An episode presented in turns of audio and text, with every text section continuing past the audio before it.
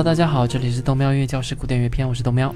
大家好，我是 McNair Smith 音乐学院庞老师。今天是豆喵音乐教室第四十七期正式节目。在讲完莫扎特之后呢，我们要大致来探讨一下当年人们去哪里听音乐。很久很久以前，我们讨论什么是古典音乐的时候，就讨论到，其实 classical music 这个词和那种高大上的感觉一直是联系在一起的。的确，这种音乐呢，在当时啊，很多时候是给中产阶级往上的人听的，而且这种音乐也是当年被会正式记录下来的，而且大家还可以对于这种音乐做研究啊、学习啊。而普通的平民百姓呢，一般都没什么机会来听这种所谓的古典音乐，他们听的还是街头或者小酒馆，或者有时候剧院里面那种流行音乐，也可以算是民间音乐。这些流行的民间音乐呢，在当时很少被记录下来。一般都是口耳相传。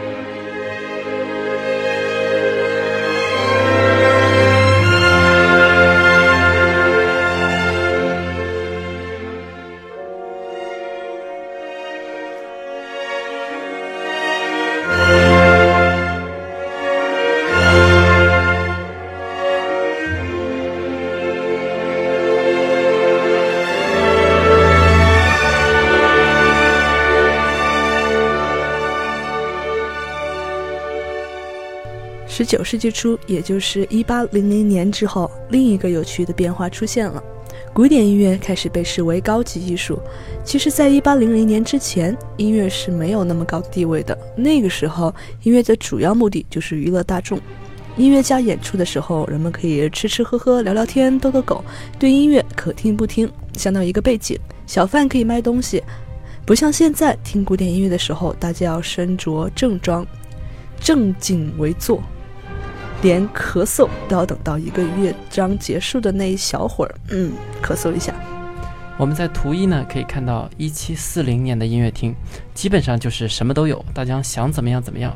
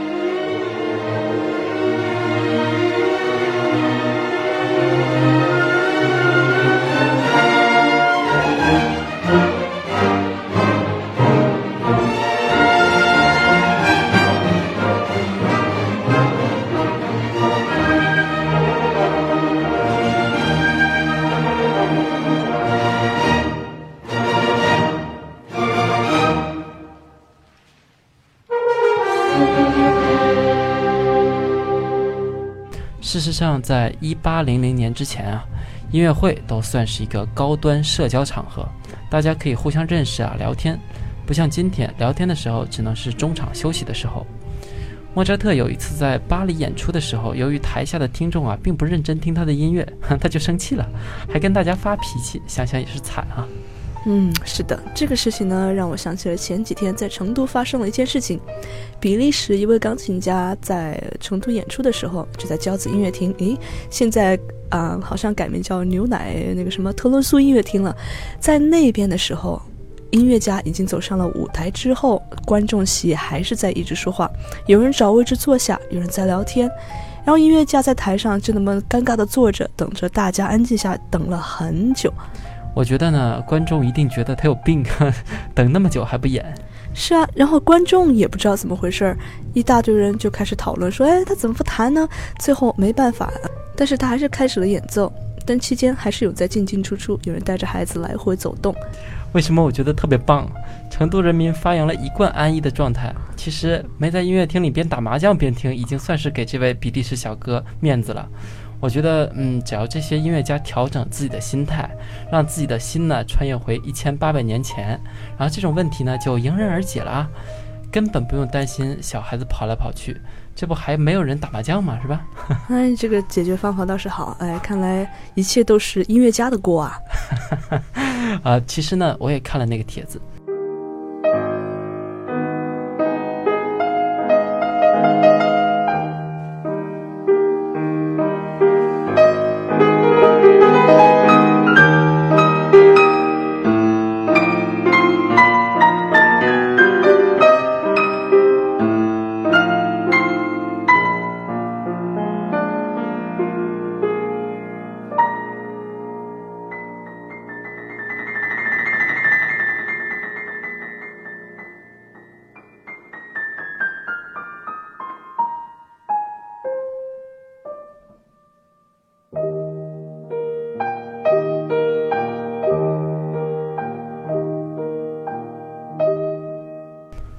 顶多能说明啊，我们中国人还没有这种 lifestyle，对吧？这种生活习惯。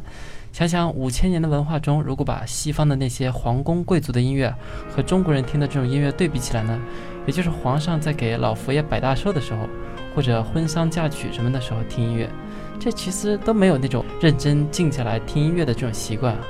如果你再说，比如说那种啊古典音乐在西方宗教里也扮演重要角色。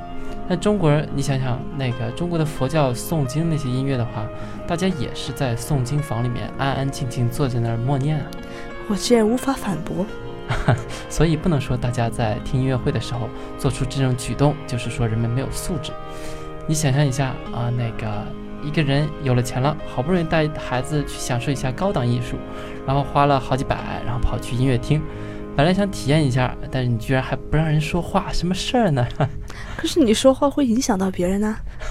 这么多钱很贵的好不好？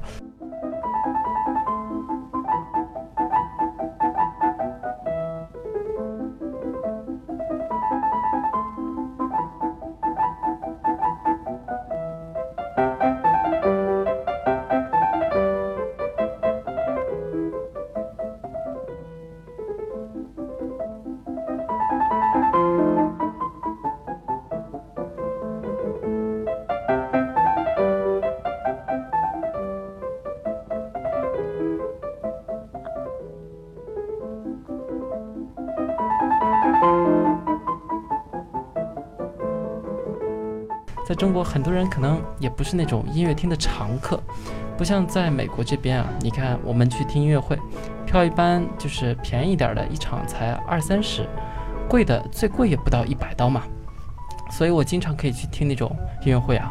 但是在中国呢，像一场音乐会，有时候好几百啊，有时候上千，我的天哪！反正我回国好像是消费不起。嗯，中国音乐会的票价的确有点太贵了。就是我在音乐学院川音的那几年，基本上是五块钱的学生票，但是好像出了社会以后很难享受到这么好的音乐，然后以这么低的票价。对呀，所以在美国这边，很多小朋友很小啊就被家长带到音乐厅了，毕竟那种家庭亲子票还便宜。而且，就像我们这边，还有那种专门给家庭举办的免费音乐会，让大家带着小朋友一边玩一边提问，一边听音乐，然后上面还会讲解。然后有那种各种启蒙的这种活动呢，都非常给力。反而在中国，你看看，大家一上来就带着自己的孩子去听这种极为正式的音乐会，我的天，还是比利时的钢琴家，中国的都不行。这样一来，小孩子当然受不了。哪有小孩子一开始就可以坐四十分钟听一个音乐家弹无聊的钢琴呢？反正我小时候是肯定不行的。所以啊，还是要先听我们东庙的古典音乐启蒙，然后再去音乐厅实战。是的。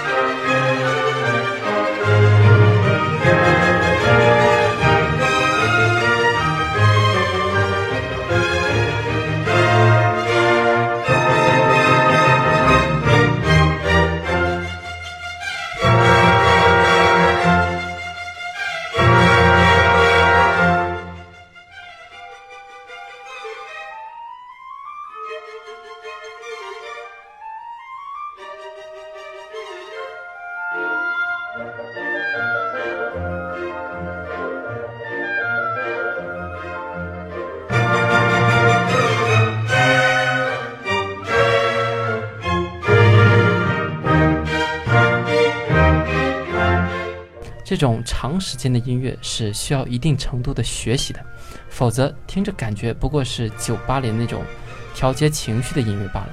所以不能说我国没有素质，只能说大家还不了解到底该怎么去享受这种所谓的高档艺术、高雅艺术。任重而道远。不管怎样，我们要回到我们的话题上面。我们刚刚聊到莫扎特在巴黎，啊，因为大家不听他的音乐。嗯，你是不认真听他的音乐而生气，事实确实是这样。好不容易用心写出的曲子，如果大家不好好听，我也会炸的。其实莫扎特呢也写过很多流行音乐，你在《莫扎特传》那部电影也可以看到，莫扎特也是会在那种酒馆里啊和大家打成一片。那时候人们已经发明了音乐盒，所以莫扎特写了曲子之后呢，做成音乐盒，然后就可以卖出去了。从那里，我们又可以看到资本和科技的重要性啊。通过这些残存下来的东西，我们还是可以有一些莫扎特写过流行音乐的证据。他甚至为一个小乐园创作，给园子里的一些假人，就是美国那种 wax museum，呃，我也不知道怎么翻译，就是小蜡像吧，给他们做出弹钢琴的动作，然后人们走过假人旁边按一下按钮啊，莫扎特的音乐就从里面出来了。这也是当时他做的很多不同的事情。毕竟作为一个自由职业者，为了赚钱，人们就会很有创意。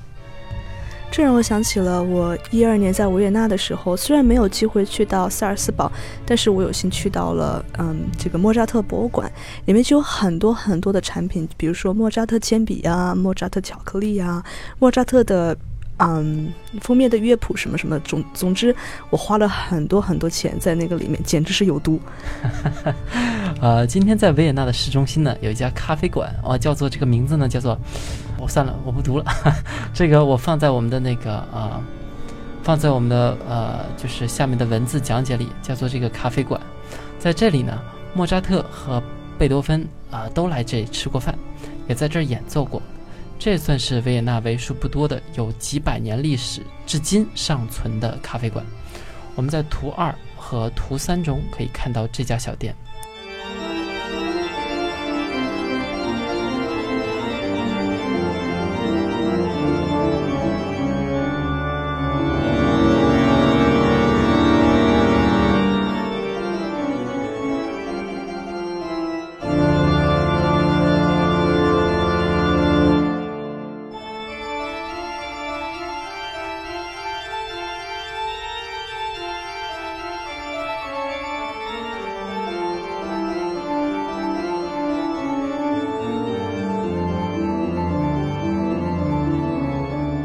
除了这些地方，人们还可以在那种皇家剧院听到歌剧，有时候也有交响乐和协奏曲，这都取决于人们愿不愿意为他们买单。中产阶级也可以去那边听音乐，只要付得起，穿得正式就可以来。我们在图四可以看到。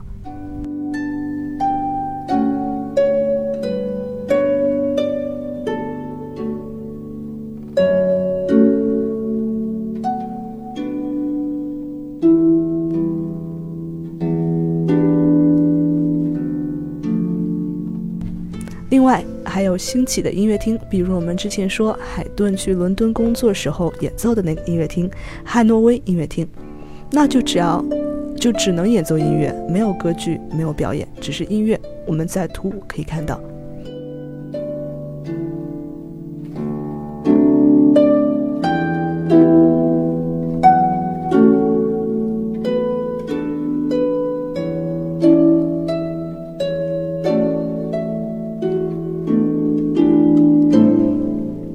当年赌场也是一个承办音乐会的重要场地之一，就像今天的 Vegas 也是各种明星演唱会必办的地方。毕竟啊，赌场钱多嘛。我们在图六可以看到维也纳的赌场。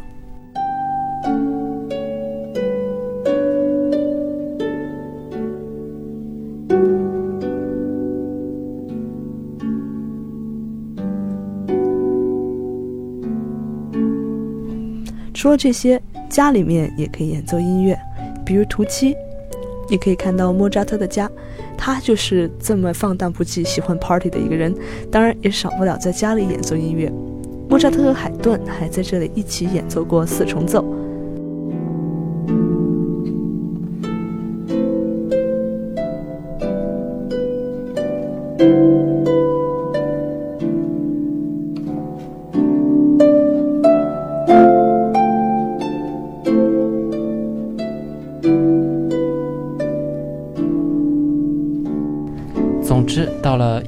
零零年左右，音乐在人们生命中占据了越来越重要的位置。古典音乐从一开始的宗教音乐变成了后来的皇室音乐。到了这个时候，古典音乐开始走入普通中产阶级的生活。自这里开始，古典音乐就是真正的大发展了。在这个时候，古典音乐也产生了自己一整套经典体系。亨德尔、巴赫、莫扎特、贝多芬、海顿、舒伯特等等，他们很多人的音乐都进入到了这一套经典体系之中。所以，也是十九世纪开始，人们开始进入音乐厅聆听经典。豆苗可以说说，十八世纪后半叶左右，人们走进当时的音乐厅会是怎样的一种体验？开心的状态啊，三根黑线看着你啊，兴奋、难过、狂喜、悲伤，喵啊，那喵是什么鬼啊？其实，在十八世纪晚期、十九世纪初期的时候，人们会有机会听到比较新的音乐，甚至是首演。如果让他们看到我们今天这种争先恐后跑到音乐厅里面花好几十刀去听巴赫，会觉得我们有病吧？他们会想，这群人为啥花钱去听那么老的音乐？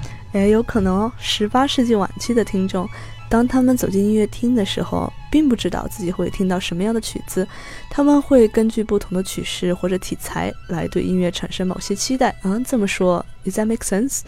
啊啊，你这么说我听得懂。其实就像我们今天看电影一样，我们并没有办法知道电影具体讲的是什么，但是可以通过各种渠道，比如海报啊、预告片什么的，了解电影是一部动作片、历史片、文艺片或者烂片。嚯，烂片你能看出来？哎，那必须啊！我已经算是久经沙场了。嗯，好吧，回到话题，我们今天的人去听音乐就不太一样。大部分时候，我们会和小伙伴说：“哎，我要去听贝多芬某某交响曲了，或者是哎，我一会儿要听舒曼的曲子，要么就是哎，昨天老柴的曲子真棒。”但是在那个时候，对于他们来说，很多都是新鲜的音乐，不像我们今天那么耳熟能详，所以他们会带着基本的音乐曲式题材来听音乐，然后还有会有一个基本的期待值。所以，我们下一集是开始讲乐理了，是吗？聪明，好吧，这样的时间又差不多了。如果你想找我们本期的配乐，请到喜马拉雅 FM 个人主页里找纯音乐文件夹，加微信号 “domain radio”。这里感谢大家打赏，也请大家关注我的微博 “McNally Smith 音乐学院庞燕”。